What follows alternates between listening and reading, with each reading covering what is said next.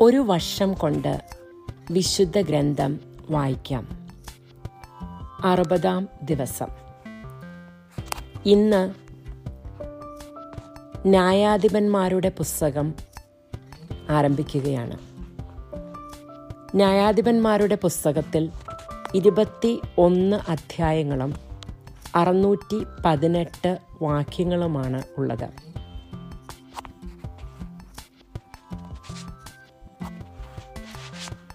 പരിശുദ്ധാത്മാവെ അങ്ങയുടെ തിരുവചനം ഗ്രഹിക്കുന്നതിനും മനസ്സിലാക്കുന്നതിനും ഞങ്ങളുടെ ഹൃദയങ്ങളെ അവിടുന്ന് തുറക്കണമേ. ന്യായാധിപന്മാർ ആമുഖം.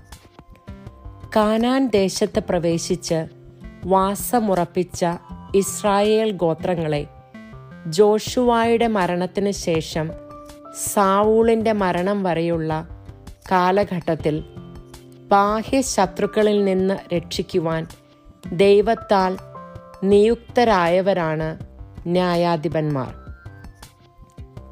അവർ ന്യായപാലകരായിട്ടല്ല യുദ്ധവീരന്മാരായിട്ടാണ് അറിയപ്പെട്ടിരുന്നത്.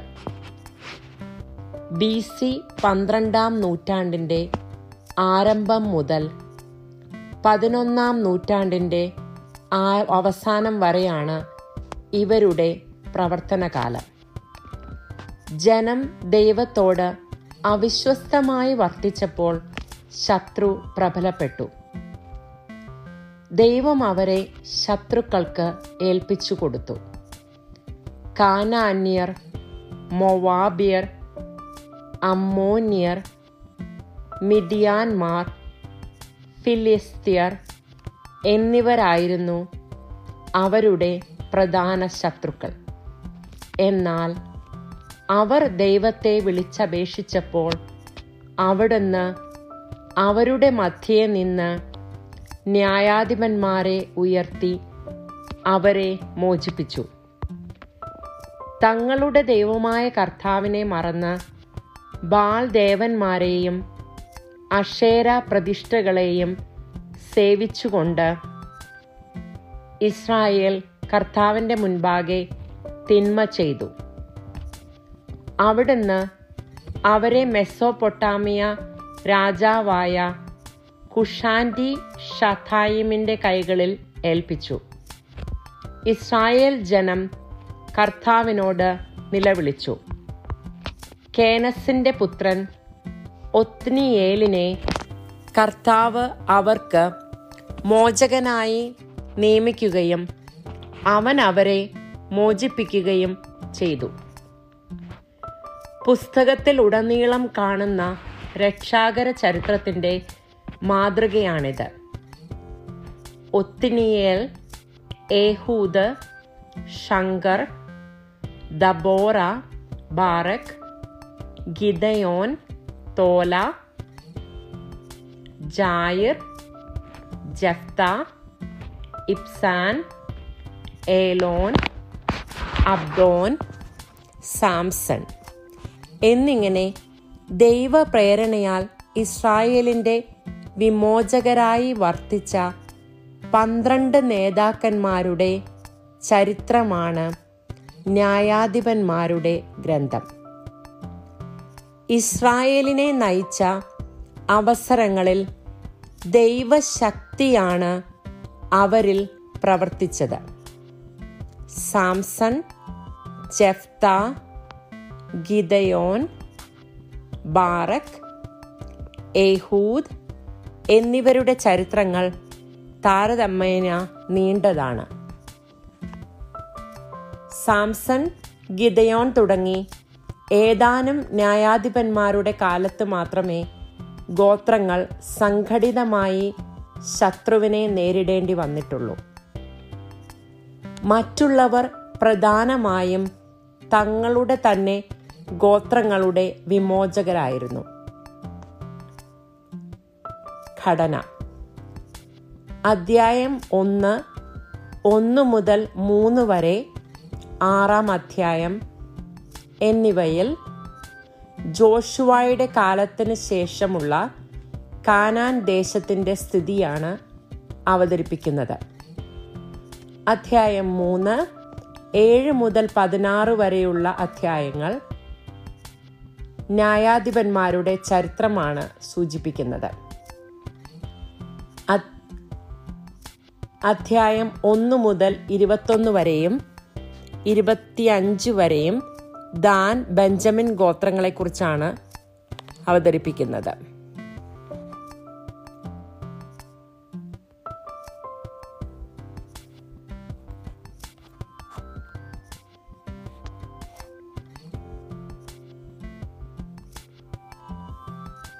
ന്യായാധിപന്മാർ.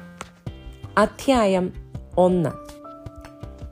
കാനാൻ ദേശത്തെ വിജാതിയർ.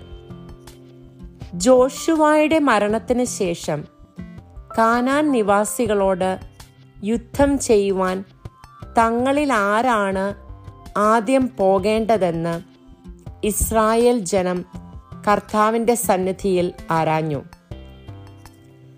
കർത്താവ് പറഞ്ഞു യൂത ആദ്യം പോകട്ടെ. ഇതാ ഞാൻ ആ ദേശം അവന് ഏൽപ്പിച്ചു കൊടുത്തിരിക്കുന്നു. യൂത സഹോദരനായ ഷിമയോനോട് പറഞ്ഞു എനിക്ക് നിശ്ചയിക്കപ്പെട്ടിരിക്കുന്ന പ്രദേശത്തേക്ക് എന്നോട് കൂടെ വരിക.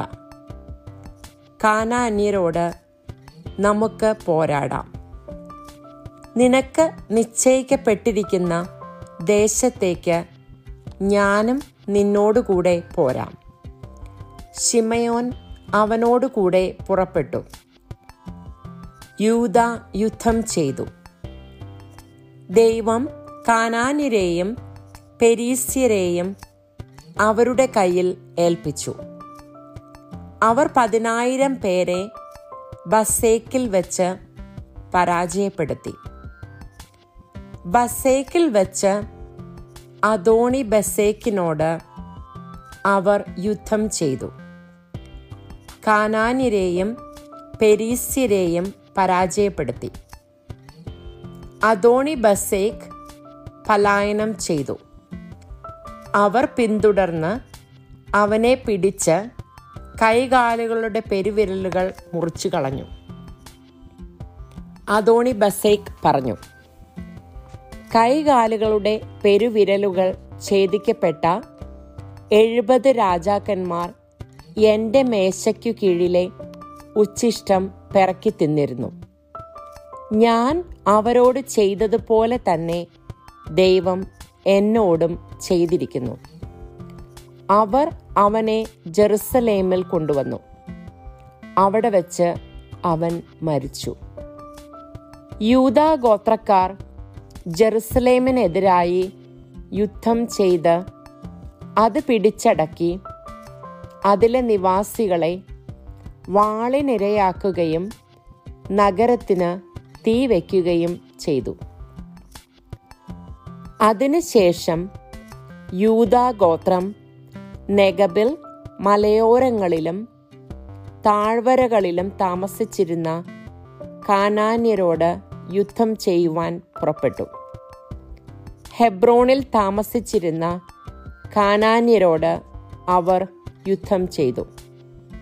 ഹെബ്രോൺ പണ്ട് കിരിയാത്തർബ എന്നാണ് അറിയപ്പെട്ടിരുന്നത്.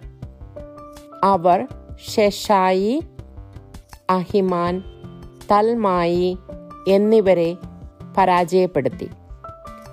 പിന്നീട് അവർ ദബീർ ദേശത്തോട് യുദ്ധം ചെയ്തു. ദബീറിന്റെ പഴയ പേര് കിരിയാത്ത് സേഫർ എന്നായിരുന്നു. കാലെബ് പറഞ്ഞു കിരിയാത്ത് സേഫർ ആക്രമിച്ച് കീഴടക്കുന്നവന് ഞാൻ എന്റെ മകൾ അക്സായെ ഭാര്യയായി നൽകും.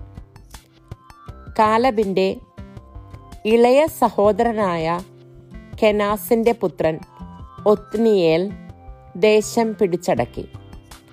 ഖാലബ് അക്സായെ അവന് ഭാര്യയായി കൊടുക്കുകയും ചെയ്തു.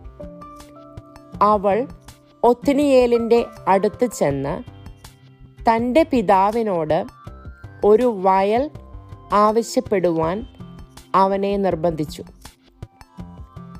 അവർ അവൾ കഴുതപ്പുറത്ത് നിന്ന് ഇറങ്ങവേ കാലബ് അവളോട് ചോദിച്ചു. നീ എന്താണ് ആഗ്രഹിക്കുന്നത്?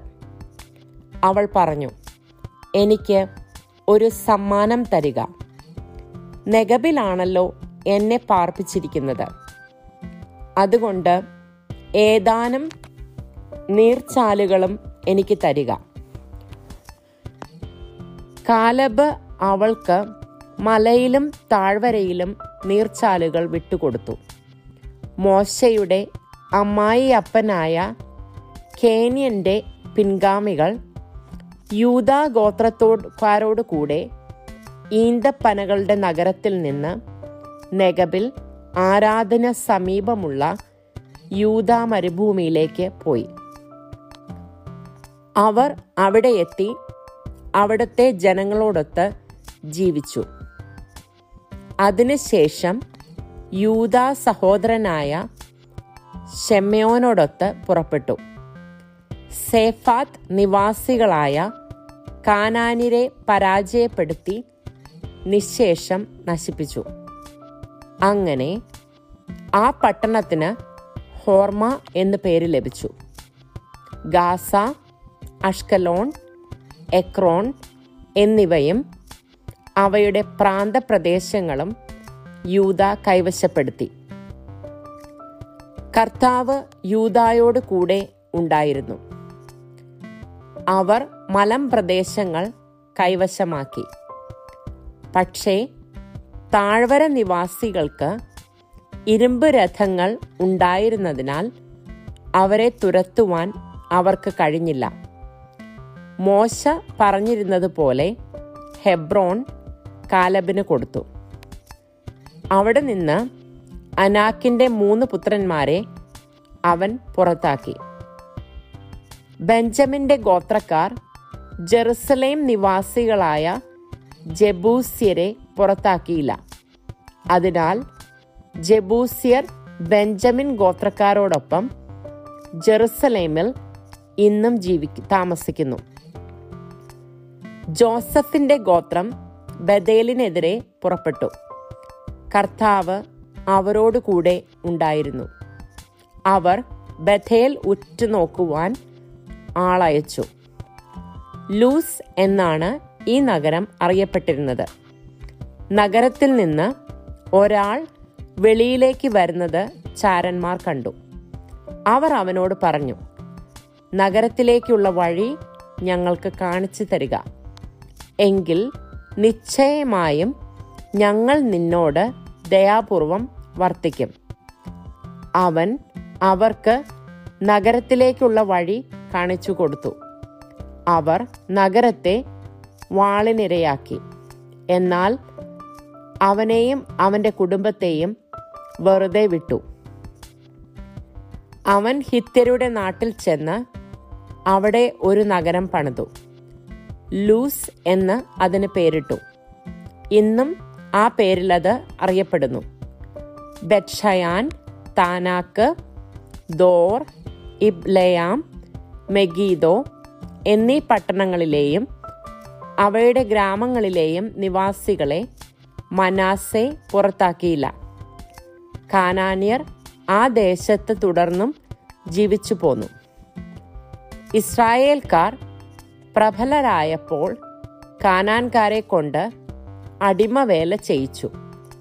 അവരെ തീർത്തും പുറത്താക്കിയില്ല. എഫ്രായിം ഗോത്രം ഗസേർ നിവാസികളായ കാനാനിരെ പുറത്താക്കിയില്ല. അതുകൊണ്ട് കാനാൻകാർ ഗസേറിൽ അവരുടെ ഇടയിൽ താമസിച്ചു. സെബുലൂൺ ഗോത്രം കിത്രോൻ നഹലോൾ എന്നീ നഗരങ്ങളിലെ നിവാസികളെ പുറത്താക്കിയില്ല. കാനാൻകാർ അടിമകളായി അവരുടെ ഇടയിൽ ജീവിച്ചു. അക്കോ സീതോൻ അഹലാബ് അക്സിബ് ഹെർബ അഫീഖ് റഹോബ് എന്നിവിടങ്ങളിലെ നിവാസികളെ അഷേർ പുറത്താക്കിയില്ല. അങ്ങനെ ആഷേർ ഗോത്രക്കാർ തദ്ദേശവാസികളായ കാനാന്യരുടെ ഇടയിൽ ജീവിച്ചു. ബെറ്റ്ഷേമിലെയോ ബത്ത് അനാത്തിലെയോ നിവാസികളെ നഫ്താലി ഗോത്രം പുറത്താക്കിയില്ല. അവർ തദ്ദേശവാസികളായ കാനാൻകാരുടെ ഇടയിൽ താമസിച്ചു. ബെറ്റ്ഷേമിഷിലെയും ബത്ത് അനാത്തിലെയും നിവാസികൾ അവർക്കടിമകളായി തീർന്നു. അമോര്യർ ദാൻ ഗോത്രത്തെ മലമ്പ്രദേശത്തേക്ക് തള്ളിവിട്ടു. താഴ്വരയിലേക്ക് നീങ്ങുന്നതിന് അവരെ അനുവദിച്ചില്ല. അമോര്യർ ഹാർ ഹെറസിലും അയ്യാലോണിലും ബാൽബീമിലും ഷാൽബീമിലും താമസം തുടർന്നു. എന്നാൽ ജോസഫിന്റെ ഗോത്രം അവരുടെ മേൽ ശക്തിപ്പെട്ടു. അവർ അടിമകളായി തീർന്നു.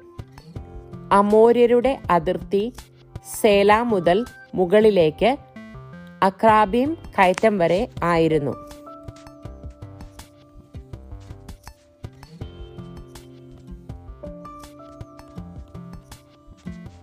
ന്യായാധിപന്മാർ അധ്യായം രണ്ട്. ഇതിൽ ഇരുപത്തിമൂന്ന് തിരുവചനങ്ങളാണ് ഉള്ളത്. ബോക്കിമിൽ വെച്ചുള്ള മുന്നറിയിപ്പ്. കർത്താവിന്റെ ദൂതൻ ഗിൽഗാലിൽ നിന്ന് ബോക്കിമിലേക്ക് ചെന്നു.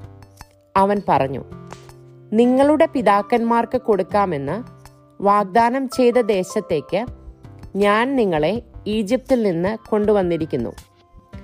നിങ്ങളോട് ചെയ്ത ഉടമ്പടി ഞാൻ ഒരിക്കലും ലംഘിക്കുകയില്ലെന്നും ഈ ദേശവാസികളുമായി യാതൊരു സഖ്യവും നിങ്ങൾ ചെയ്യരുതെന്നും അവരുടെ ബലിപീഠങ്ങളെ നശിപ്പിച്ചു കളയണമെന്നും ഞാൻ നിങ്ങളോട് പറഞ്ഞു. എന്നാൽ നിങ്ങൾ എന്റെ കൽപ്പന അനുസരിച്ചില്ല. നിങ്ങൾ ഈ ചെയ്തത് എന്താണ്? അതിനാൽ ഞാൻ പറയുന്നു നിങ്ങളുടെ മുൻപിൽ നിന്ന് ഞാൻ അവരെ പുറത്താക്കുകയില്ല. അവർ നിങ്ങളുടെ എതിരാളികളായി തീരും. അവരുടെ ദേവന്മാർ നിങ്ങൾക്ക് കെണിയാവുകയും ചെയ്യും. കർത്താവിന്റെ ദൂതൻ ഇതറിയിച്ചപ്പോൾ ഇസ്രായേൽ ജനം ഉച്ചത്തിൽ കരഞ്ഞു. അവർ ആ സ്ഥലത്തിന് ബോക്കിം എന്ന് പേരിട്ടു. അവർ അവിടെ കർത്താവിന് ബലിയർപ്പിച്ചു. ജോഷുവായുടെ മരണം. ജോഷുവ ഇസ്രായേൽ ജനത്തെ പറഞ്ഞയച്ചു. അവർ ഓരോരുത്തരും തങ്ങൾക്ക് അവകാശമായി ലഭിച്ച ദേശം കൈവശമാക്കുവാൻ പോയി. ജോഷുവായുടെയും കർത്താവ് ഇസ്രായേലിന് ചെയ്ത വലിയ കാര്യങ്ങൾ നേരിട്ട് കാണുകയും ജോഷുവായ്ക്ക് ശേഷം ജീവിച്ചിരിക്കുകയും ചെയ്ത ശ്രേഷ്ഠന്മാരുടെയും കാലത്ത് ജനം കർത്താവിനെ സേവിച്ചു. കർത്താവിന്റെ ദാസനും നൂനിന്റെ മകനുമായ ജോഷുവ നൂറ്റി പത്താമത്തെ വയസ്സിൽ നൂറ്റി പത്താമത്തെ വയസ്സിൽ മരിച്ചു. അവനെ ഗാഷ് പർവതത്തിന് വടക്ക് എഫ്രായിം മലനാട്ടിൽ തിംനാഥ് ഹെറൈസിൽ അവന്റെ അവകാശഭൂമിയുടെ അതിർത്തിക്കുള്ളിൽ അടക്കി. ആ തലമുറ മുഴുവൻ തങ്ങളുടെ പിതാക്കന്മാരോട് ചേർന്നു. അവർക്ക് ശേഷം കർത്താവിനെയോ ഇസ്രായേലിന് അവിടുന്ന് ചെയ്ത വലിയ കാര്യങ്ങളെയോ അറിയാത്ത മറ്റൊരു തലമുറ വന്നു. ബാലിനെ ആരാധിക്കുന്നു. ഇസ്രായേൽ ജനം കർത്താവിന്റെ മുൻപിൽ തിന്മ ചെയ്തു. ബാൽ ദേവന്മാരെ സേവിച്ചു. തങ്ങളുടെ പിതാക്കന്മാരെ ഈജിപ്തിൽ നിന്ന് കൊണ്ടുവന്ന ദൈവമായ കർത്താവിനെ അവർ ഉപേക്ഷിച്ചു. ചുറ്റുമുള്ള ജനങ്ങളുടെ ദേവന്മാരുടെ പിന്നാലെ അവർ പോയി. അവയ്ക്ക് മുൻപിൽ കുമ്പിട്ടു. അങ്ങനെ അവർ കർത്താവിനെ പ്രകോപിപ്പിച്ചു. അവർ കർത്താവിനെ ഉപേക്ഷിച്ച് ബാൽ ദേവന്മാരെയും അസ്താർത്തെ ദേവതകളെയും സേവിച്ചു. ഇസ്രായേലിനെതിരെ കർത്താവിന്റെ കോപം ജ്വലിച്ചു. അവിടുന്ന് അവരെ കവർച്ചക്കാർക്ക് ഏൽപ്പിച്ചു കൊടുത്തു. അവർ അവരെ കൊള്ളയടിച്ചു. ചുറ്റുമുള്ള ശത്രുക്കളുടെ ആധിപത്യത്തിന് അവരെ വിട്ടുകൊടുത്തു. അവരോട് എതിർത്ത് നിൽക്കുവാൻ അവർക്ക് കഴിഞ്ഞില്ല. കർത്താവ് ശപഥം ചെയ്ത് അവർക്ക് മുന്നറിയിപ്പ് നൽകിയിരുന്നത് പോലെ ചെന്നിടത്തൊക്കെയും നാശം വരത്തക്ക വിധം കർത്താവിന്റെ കരം അവർക്കെതിരായിരുന്നു. അവർ വളരെ കഷ്ടത അനുഭവിച്ചു. അപ്പോൾ കർത്താവ് ന്യായാധിപന്മാരെ നിയമിച്ചു. കവർച്ച ചെയ്തിരുന്നവരുടെ ആധിപത്യത്തിൽ നിന്ന് അവർ അവരെ രക്ഷിച്ചു. എങ്കിലും ന്യായാധിപന്മാരെ അവർ അനുസരിച്ചില്ല. പ്രത്യുത അന്യദേവന്മാരുടെ പുറകെ പോയി അവരെ വന്നിച്ചു കർത്താവിന്റെ കൽപ്പനകൾ അനുസരിച്ച് ജീവിച്ച പിതാക്കന്മാരുടെ മാർഗത്തിൽ നിന്ന് അവർ വേഗം വ്യതിചലിച്ചു. അവർ അവരെ അനുകരിച്ചില്ല. ന്യായാധിപന്മാരെ നിയമിച്ചപ്പോഴൊക്കെ കർത്താവ് അവർ ഓരോരുത്തരുടെയും കൂടെ ഉണ്ടായിരുന്നു. അവരുടെ കാലത്ത് കർത്താവ് ശത്രുക്കളുടെ കയ്യിൽ നിന്ന് ജനത്തെ രക്ഷിച്ചിരുന്നു. കാരണം തങ്ങളെ പീഡിപ്പിക്കുകയും മർദ്ദിക്കുകയും ചെയ്യുന്നവർ നിമിത്തമുള്ള അവരുടെ രോദനം കേട്ട് കർത്താവിന് അവരിൽ അനുകമ്പ ജനിച്ചിരുന്നു. എന്നാൽ ന്യായാധിപൻ മരിക്കുമ്പോൾ അവർ വഴിതെറ്റി തങ്ങളുടെ പിതാക്കന്മാരെക്കാൾ വഷളായി ജീവിക്കും. മറ്റ് ദേവന്മാരെ സേവിച്ചും നമസ്കരിച്ചും അവരുടെ പിന്നാലെ പോകും. തങ്ങളുടെ ആചാരങ്ങളും മർക്കടമുഷ്ടിയും അവർ ഉപേക്ഷിച്ചില്ല. കർത്താവിന്റെ കോപം ഇസ്രായേലിനെതിരെ ജ്വലിച്ചു. അവിടെ പറഞ്ഞു ഈ ജനം അവരുടെ പിതാക്കന്മാരോട് ഞാൻ ചെയ്ത ഉടമ്പടി ലംഘിച്ചിരിക്കുന്നു. എന്റെ വാക്കുകൾ അവർ അനുസരിച്ചില്ല. അതിനാൽ ജോഷുവ മരിക്കുമ്പോൾ അവശേഷിച്ചിരുന്ന ജനതകളെ അവരുടെ മുൻപിൽ നിന്ന് ഞാൻ നീക്കിക്കളയുകയില്ല. അങ്ങനെ തങ്ങളുടെ പിതാക്കന്മാരെ പോലെ കർത്താവിന്റെ വഴികളിൽ നടക്കുവാൻ അവർ ശ്രദ്ധിക്കുമോ ഇല്ലയോ എന്ന് എനിക്ക് പരീക്ഷിക്കണം. അതുകൊണ്ട് കർത്താവ് ആ ജനതകളെ ഉടനെ നീക്കിക്കളയുകയോ ജോഷുവായുടെ കൈകളിൽ ഏൽപ്പിച്ചു കൊടുക്കുകയോ ചെയ്തില്ല. ദൈവമായ കർത്താവിന് സ്തുതി.